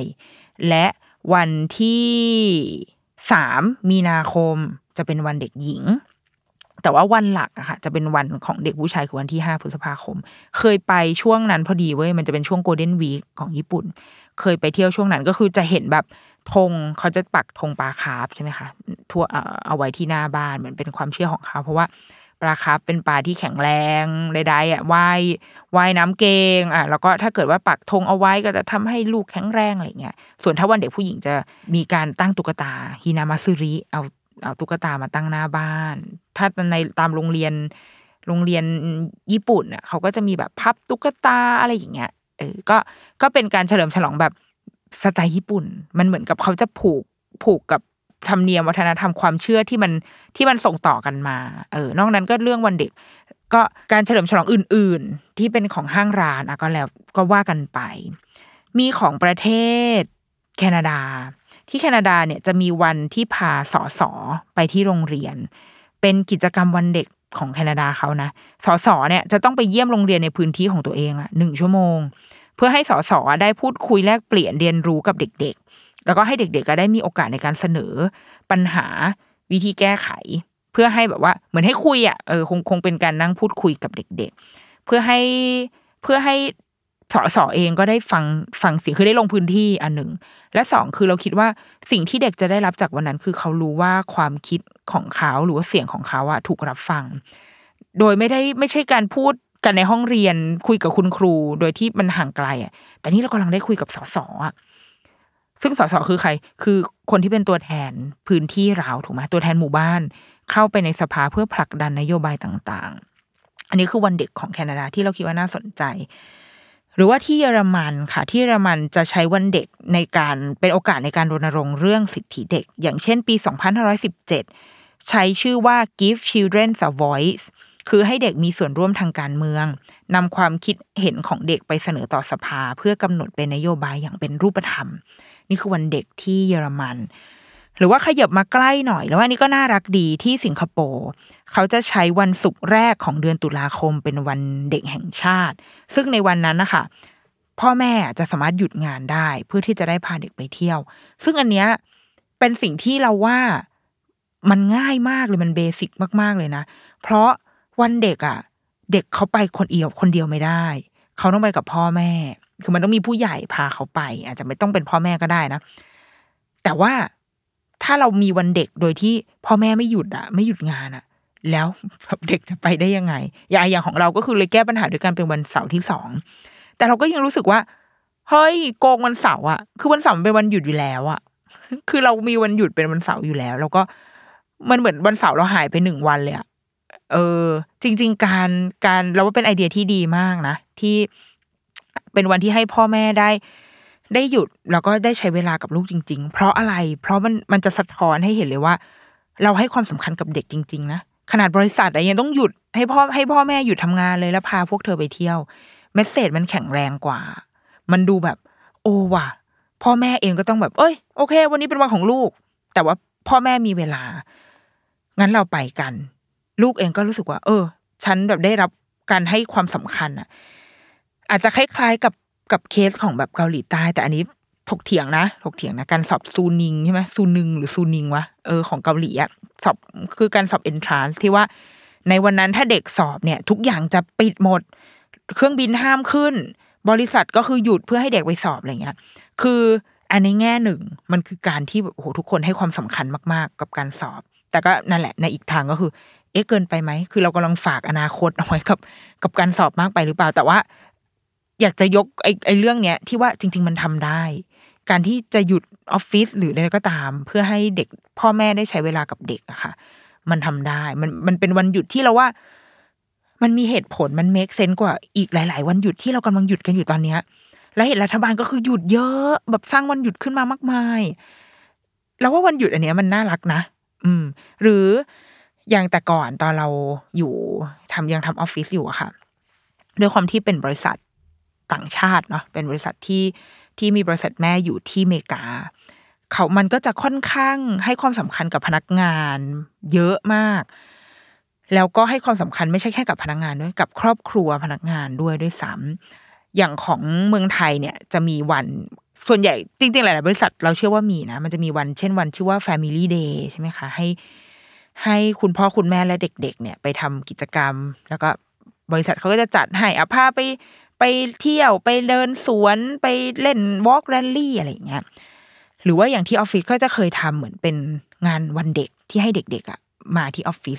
ของคุณพ่อคุณแม่ได้ของที่เมืองไทยเนี่ยตอนนั้นที่ทำมันจะติดอะไรเยอะมันจะมีเรื่องแบบมีเรื่องความปลอดภัยของข้อมูลน่ะมันดูคิดเยอะมันก็ทำได้ไม่เต็มที่มากเว้ยแต่ว่าที่เมืองนอกค่ะที่ตอนนั้นที่สิงคโปร์เนี่ยแหละเขาทำจริงจังจริงๆก็คือให้เด็กทุกคนมาที่ออฟฟิศของคุณพ่อคุณแม่ได้เลยเพื่อมาดูว่าคุณพ่อคุณแม่ทำงานอะไรทำอะไรกันอยู่วันนั้นแล้วก็สมมติในระหว่างวันถ้าช่วงที่พ่อแม่ทำงานก็จะมีทีมที่ดูแลเด็กๆให้อะไรอย่างเงี้ยมันจะมีกิจกรรมของมันอยู่เป็น1วันที่เด็กๆก็รอคอยนะที่จะได้มาหรือแม้กระทั่งวันไหนที่ออฟฟิศมีงานนอกงานวิ่งหรือก็ตามเขาก็จะชวนให้พ่อแม่เอาเด็กๆมาด้วยได้แล้วว่ามันเป็น culture ที่ดีที่เราไม่ได้ตัดขาดการทำงานกับชีวิตอะไรออกไปมากนักแล้วเด็กๆเองก็จะได้รู้ว่าโอเคที่พ่อแม่ออกมาทุกวันกำลังทำอะไรอยู่และเขาเองก็ได้เหมือนเขาก็ได้ภูมิใจนะเขาได้เข้าใจว่าพ่อแม่ทำอะไรแล้วก็ในทางกลับกันวันเด็กที่สิงคโปร์ก็คือให้พ่อแม่หยุดงานแล้วก็ไปเที่ยวเล่นกับลูกก็เป็นอีกหนึ่งไอเดียที่ดีเหมือนกันมันก็เลยจะกลับมาที่ประเทศเราเนี่ยแหละที่จนถึงตอนนี้เราก็ยังรู้สึกว่าถ้าจุดประสงค์เริ่มต้นของวันเด็กค่ะมันคือการที่เราจะเฉลิมฉลองให้กับเด็กๆรวมถึงให้พวกเขารู้ว่าเขาคือคนสำคัญมันน่าจะแข็งแรงกว่านี้หรือเปล่านะในงานวันเด็กอาจจะไม่ใช่แค่คำขวัญยิ่งเมื่อย้อนไปดูคำขวัญนะคะคำขวัญวันเด็กที่ผ่านมาทั้งหมดมันเหมือนเป็นการบอกว่าพวกเธอจงเป็นแบบนี้จงเป็นแบบนี้จงทำแบบนี้จงมีคุณสมบัติแบบนี้สิถึงจะเป็นเด็กที่ดีของชาติเราความรู้สึกเมื่อไล่อ่านไปทั้งหมดแล้วมันจะเป็นแบบนั้นเคยมีเว็บไซต์ Standard Matter เคยทำหมดเลยนะเคยรวบรวมว่าคำที่มันซ้ำๆกันน่ะที่ถูกใช้เยอะๆคำว่าวินัยการเรียนเนี่ยมา18ครั้ง คำว่าชาติมา18ครั้งคุณธรรมอีก15ขยันอีก11ประหยัดสามัคคีซื่อสัตย์มาอีก9แล้วก็ประชาธิปไตย4ครั้งนี่คือสิ่งที่เราพบเจออยู่ในคำขวัญวันเด็กอ่ะมันคือสิ่งที่เราคาดหวังอ่ะอยากจะเห็นจากเด็กใช่หรือไม่แล้วเมื่อย้อนกลับไปในจุดประสงค์ของการเกิดมีขึ้นของวันเด็กที่คนทั่วโลกถือร่วมกันเนี่ยมันคือการที่เราบอกว่าเราจะมองเห็นความสำคัญของเขาและคุ้มครองสิทธิในชีวิตสุขภาพและสิทธิทางด้านการศึกษาหรือเปล่าเรากำลังแบบทำตามโจทย์ของวันเด็กอยู่หรือเปล่าคือไออีเวนต์ฉาบฉวยทำได้เว้ยเพราะเด็กๆสนุกจริงๆแต่ว่าในแต่ละปีที่วันเด็กมันผ่านไปเนี่ยมันได้เป็นวันคิกออฟของนโยบายอะไรที่แบบทำเพื่อเด็กที่เราเห็นคุณค่าของเด็กๆจริงๆอ่ะมันมีบ้างหรือเปล่านะหรือว่าไอ้คำขวัญต่างๆที่เราส่งไปให้เด็กอ่ะมันเป็นหน้าที่ของเราหรือเปล่าที่เราจะต้องเขียนคำขวัญให้เด็กทุกปีอ่ะจริงๆแล้วอ่ะเด็กๆควรจะเขียนคำขวัญกลับไปให้ผู้ใหญ่ในวันเด็กด้วยซ้ำนะถ้าจุดประสงค์ของวันเด็กคือการที่ทำให้เรามองเห็นคุณค่าของเด็กมองเห็นว่าเราจะต้องดูแลและปกป้องคุ้มครองสิทธิของเขาอย่างไรอ่ะเป็นเราหรือเปล่าเป็นผู้ใหญ่หรือเปล่าที่จะต้องเตือนใจตัวเองว่าเฮ้ยเราทำหน้าที่นั้นอยู่ใช่ไหมเราลืมอะไรไปหรือเปล่าอ่ะต้องไม่ใช่เราเปล่าวะที่ไปเขียนอะไรคำขวัญบ้าบอคอแตกแล้วก็ส่งให้เด็กแล้วบอกว่าอ้าวทำแบบนี้นะจะได้เป็นเด็กที่ดีในแบบที่ผู้ใหญ่อยากได้มันเหมือนกับตาลปัดเหมือนกันนะกับวันเด็กที่ควรจะเป็นกับวันเด็กที่เรามีน่าจะเป็นคำถามไปได้ละกันว่าแล้วมันเราจะยังไงต่อมันก็เลยทำให้เราอาจจะไม่ได้ตื่นเต้นกับวันเด็กมากนักแล้วเพราะเรารู้สึกว่าโอเคถ้าในขอบเขตของเราที่เป็นคุณแม่ที่เด็กที่มีมากที่สุดก็คือลูกของตัวเองเนี่ยก็รู้สึกว่าทุกวันของเขามันก็คือวันที่เรามองเห็นคุณค่าของเขาอยู่แล้วอ่ะอาจจะไม่ได้ต้องมีแค่1วันที่เรามาเฉลิมฉลองให้เขาเพราะว่าก็ทุกวันเราก็เฉลิมฉลองให้อยู่แล้วแกคือฉันฟังแกอย่างเต็มที่แกอยากทำอะไรอะไรเงี้ยก็เลยไม่ได้ตื่นเต้นมากบวกกับกิจกรรมหลายๆอย่างมันก็ไม่ได้ exclusive สำหรับวันเด็กแล้วนะหลายๆอย่างเช่นแบบว่าบางสถานที่พิพิธภัณฑ์อะไรอย่างเงี้ยก็เขาก็เปิดตลอดนี่หว่าแล้วก็อีกหนึ่งอย่างก็คือไม่ได้อยากไปหรือต่อให้มันแบบเปิดแค่เฉพาะวันเด็กอะต่อให้อยากไปเขาอาจจะแบบระงับเอาไว้นิดหน่อยเพราะว่ามันคนเยอะ ความขี้เกียจเจอคนเยอะของแม่ก็จะแบบไม่อยากไปเดี๋ยวรอให้เขาโตถ้าเขาอยากไปจริงๆคือรู้เรื่องรู้ราวแล้วแบบอยากจะไปงั้นก็ไปกันแต่ถ้ามันมีโอกาสในวันอื่นที่ไม่ต้องเป็นวันเด็กอะเราก็อาจจะเลือกไปวันอื่นๆนะเราคิดว่าพ่อแม่หลายๆคนในสมัยนี้อาจจะความตื่นเต้นกับวันนี้อาจจะน้อยลงไปแล้วก็เป็นไปได้เป็นไปได้ว่าพ่อแม่เล็งเห็นความสำคัญทั้งหมดที่วันเด็กกำลังในเมสเสจทั้งหมดในวันเด็กอะเราเห็นหมดละแต่ว่าอาจจะเป็นรัฐมากกว่าที่ยังไม่เห็นดังนั้นเราว่าเพื่อให้ผู้ใหญ่ได้ทบทวนเนาะของการมีอยู่ของวันเด็กอะเราเห็นความสำคัญของคุณพ่อคุณแม่เด็กแล้วหรือยังวันเด็กไม่ใช่แค่เรื่องของเด็กถ้าเราจะจริงจังเรื่องเด็กนะเราเห็นความสำคัญของพ่อแม่หรือผู้ใหญ่รอบตัวเด็กแล้วหรือเปล่าพ่อแม่ได้รับการดูแลที่ดีแล้วหรือไม่ที่พูดมาเยอะมากพูดมาตลอดคือแบบสิทธิในการลาคลอดของคุณพ่อคุณแม่การฝากท้องการที่เด็กจะได้มีชีวิตรอดตั้งแต่อยู่ในท้องและได้รับการแบบดูแลอย่างดีเนี่ยมีแล้วใช่ไหมคุณแม่ได้รับการทุกที่ทุกออฟฟิศมีการซัพพอร์ตเรื่องการให้นมแม่หรือเปล่ามีห้องปั๊มนมมีตู้แช่มีพื้นที่ที่มันแบบมันสะอาดและปลอดภัยพอที่เขาจะไปปั๊มนมส่งไปให้ลูกเขาที่บ้านหรือเปล่าอะไรพวกเนี้ยเราทำให้เด็กได้นะมันไม่ใช่การมาเล่นเก้าอี้ดนตรีหรือว่าเหยียบลูกโป่งในวันเด็กเว้ยแต่มันคือการดูแลพ่อแม่ของเด็กเพื่อให้พ่อแม่ของเด็กอ่ะมีแรงกลับไปดูแลเด็กนี่คือรากฐานคือต้นทางมากที่สุดในการให้ความสำคัญกับเด็กอ่ะซึ่งเราว่าทุกคนรู้เว้ยคนที่เป็นนักการเมืองอะไรเงี้ยรู้อยู่แล้วแต่ว่าเราได้ทำกับมันอ่ะอย่างจริงจังแล้วหรือเปล่านี่หรือเปล่าคือเป้าหมายของวันเด็ก เราได้ดูแลสวัสดิการพื้นฐานเบื้องต้นของเด็กดีแล้วใช่หรือไม่เด็กเล็กๆที่เขาต้องใช้วัคซีนป้องกันโรคต่างๆทุกวันนี้เรายังต้องฉีดวัคซีนบางตัวโดยจ่ายเงินเองอยู่เลยในสมัยก่อนโดยเฉพาะตอนเรามีลูกเนี่ยโรต้าก็ยังต้องเสียตังค์เองแต่ว่าสมัยนี้เป็นฟรีแล้วถูกไหมคะในหลายๆประเทศวัคซีนเขาฟรีแบบฟรีแล้วอ่ะคือฟรีแบบครอบคลุมไปเลยเพราะเขารู้ว่าเด็กๆทุกคนต้องได้วัคซีนเหล่านี้ไม่มีข้อจำกัดเรื่องว่าคุณมีฐานะหรือคุณมีเงินหรือคุณไม่มีถ้าคุณมีเงินคุณไปซื้อวัคซีนได้แต่ถ้าคุณไม่มีก็เอาเท่าที่ได้นะโอ้มันไม่ได้หรือเปล่านะคือเด็กเล็กๆมันไม่มีใครปกป้องเขาได้เลยเว้ยคือพ่อแม่ยังปกป้องเขาณตอนนี้ไม่ได้เลยเพราะว่าขนาดอากาศอ่ะมีฝุ่นมีอะไรอ่ะคือแล้วเราได้ดูแลเรื่องเหล่านี้ให้แล้วหรือยังหรือแม้กระทั่งเรื่องพื้นฐานอันนี้เอาทางร่างกายก่อนนะอาหารที่เขาจะได้กินจากโรงเรียนอย่างเงี้ยเราเห็นเคสวันก่อนเข้าไปดูใน Facebook มีคนโพสต์เรื่องนมโรงเรียนแล้วในคอมเมนต์อ่ะก็คือทุกคนมาแบบเรียงหน้ากันมาแบบโอ้โหนมโรงเรียนนี่มันมีปัญหามากเหมือนกับกินแล้วมันเป็นวุ้นๆอะไรสักอย่างอ่ะซึ่งพ่อแม่ไม่รู้ถ้าไม่ได้แกะกล่องออกมาดูก็จะไม่เห็นว่าเนื้อข้างในมันเป็นยังไงแต่ลูกกินไปแล้วเด็กบางคนท้องอืดมั่งท้องเสียมั่งบางคนไม่อยากกินพ่อแม่ก็ไปบอกกินให้หมดโอ้มันสิ้นเปลืองนะกินนมไม่หมดเงี้ยแต่หารู้ไหมว่าแบบไอ้ข้างในกล่องนั้นคืออะไรแบบเรากำลังให้ลูกกินอะไรอยู่อะไรแบบเนี้ยนมโรงเรียนนี่คือนมที่เขาให้ฟรีถูกไหมคะให้แจกให้กับทุกโรงเรียนฟรีอ่ะแต่เราให้ของที่มีคุณภาพกับเด็กแล้วหรือยังหรือว่าค่าอาหารกลางวันที่งบจำกัดจำเขียมากๆอ่ะคือเราคาดหวังจากเด็กมากเลยนะถ้าย้อนไปดูคำขวัญวันเด็กอ่ะจ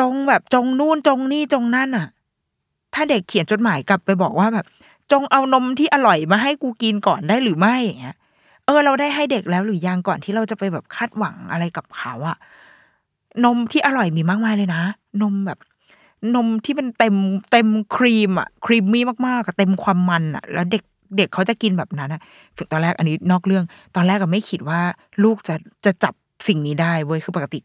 ลูกก็จะกินนมพาสเจอร์ไรซ์แบบที่อยู่ในขวดอะค่ะที่มันต้องแช่เย็นอ่ะแบบก็เลยแบบนมปกติที่ไม่ได้โลแฟตทีนี้มีวันหนึ่งไปห้างแล้วก็อีนมโลแฟตอะมันแถมกระเป๋าแล้วเราอยากได้กระเป๋าก็เลยงั้นสัปดาห์นี้ซื้อโลแฟตมาละกันปรากฏว่าวีคนั้นน่ะนางแบบไม่กินนมอ่ะคือกินน้อยมากกินแบบเบื่ออาหารแล้วก็มีวันนึงบอกว่าหนูไม่ชอบนมอันนี้อ่ะมันไม่เหมือนเดิมเราก็บอกว่ามันก็เหมือนเดิมไงก็นมอ่ะนมจืดเหมือนเดิมหนูว่ามันไม่เหมือนเดิมนะคุณแม่คือนางรู้เว้ยว่านมอร่อยกับนมโลแฟตมันไม่เหมือนกันตายแล้วหลังจากนั้นมาก็คือก็เลยต้องยอมก็กินนมจริงๆเด็กๆควรกินนมเต็มความมันถูกแล้วนะคะคือโลแฟตเนี่ยมันสำหรับพวกเราผู้ใหญ่เนาะหรือว่าใครที่ต้องควบคุมไขมันอะแต่ว่าสำหรับเด็กอะถูกแล้วนะคือเขาต้องกินน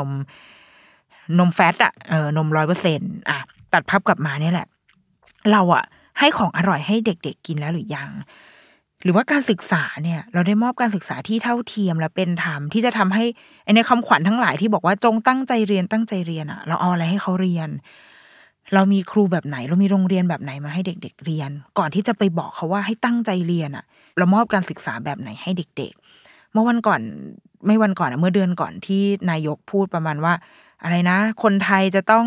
ออกกำลังกายสักอย่างแล้วข้อที่3ก็คือพูดเรียน2ภาษาโหอยากจะไปตีปากเรามีการเรียน2ภาษาให้เด็กทุกคนแล้วหรอตอนนี้เด็กทุกเด็กที่เรียนแม้จะเรียนโรงเรียนรัฐบาลแต่โปรแกรม EP ก็ต้องจ่ายเงินเพิ่มนะแล้วเอาตรงไหนไปบอกว่าให้เด็กให้คนไทยทุกคนเรียน2ภาษาเดี๋ยวจะไปตีให้คือแค่ในโรงเรียนเดียวกันน่ะยังมีหลายเลเยอร์ของหลักสูตรการเรียนเลยอ่ะมีหลักสูตรไทยปกติซึ่งพ่อแม่หลายคนก็คือก็ต้องยอมเพราะว่ามันถูกที่สุดแต่ถ้าเราขยับขึ้นมาได้อีกนิดไปมีอะไรนะมินิใช่ไหมมินิ EP จ่ายเงินเพิ่มขึ้นมานิดนึงมี EP แบบเต็มสเกลมี international โปรแกรมอยู่ในโรงเรียนก็มีประมาณ4เลเยอร์ของหลักสูตรการศึกษาให้พ่อแม่เลือกแต่ละเลเยอร์จ่ายเงินเพิ่มทั้งหมดนี่หรอคือสิ่งที่เราแบบมอบให้แล้วไปตั้งคำขวัญบอกให้เด็กตั้งใจเรียนแบบนี้ถูกต้องหรือเปล่าแล้วยังจะมาบอกให้คนไทยเรียน2ภาษาเดี๋ยวจะไปหยิกให้เลยเนี่ยอะไรแบบเนี้ยนี่คือหน้าที่ของผู้ใหญ่ล้วนๆเลยเอางบประมาณที่ ไปทุ่มเทให้กับงานอีเวนต์ในงานวันเด็กแล้วมันก็จากหายไปไม่อ่ะอันนั้นก็อย่าไปตัดเว้ยไม่ถูกเอางบประมาณที่เอาไปทุ่มเทกับอะไรบ้าบอคอแตกอ่ะเอามามอบสิ่งนี้ถ้ารู้สึกว่าจะต้องรักษาคำสัตย์ปฏิญาณที่ยังมีวันเด็กอยู่ว่าเราจะดูแลเด็กรักษาสิทธิเสรีภาพใดๆของเด็กอ่ะเอามาทำงานด้านนี้เว้ยส่วนงานเฉลิมฉลองในวันเด็กก็ยังต้องจัดต่อไปเว้ยเพราะเด็กต้องได้รับสิทธิพิเศษ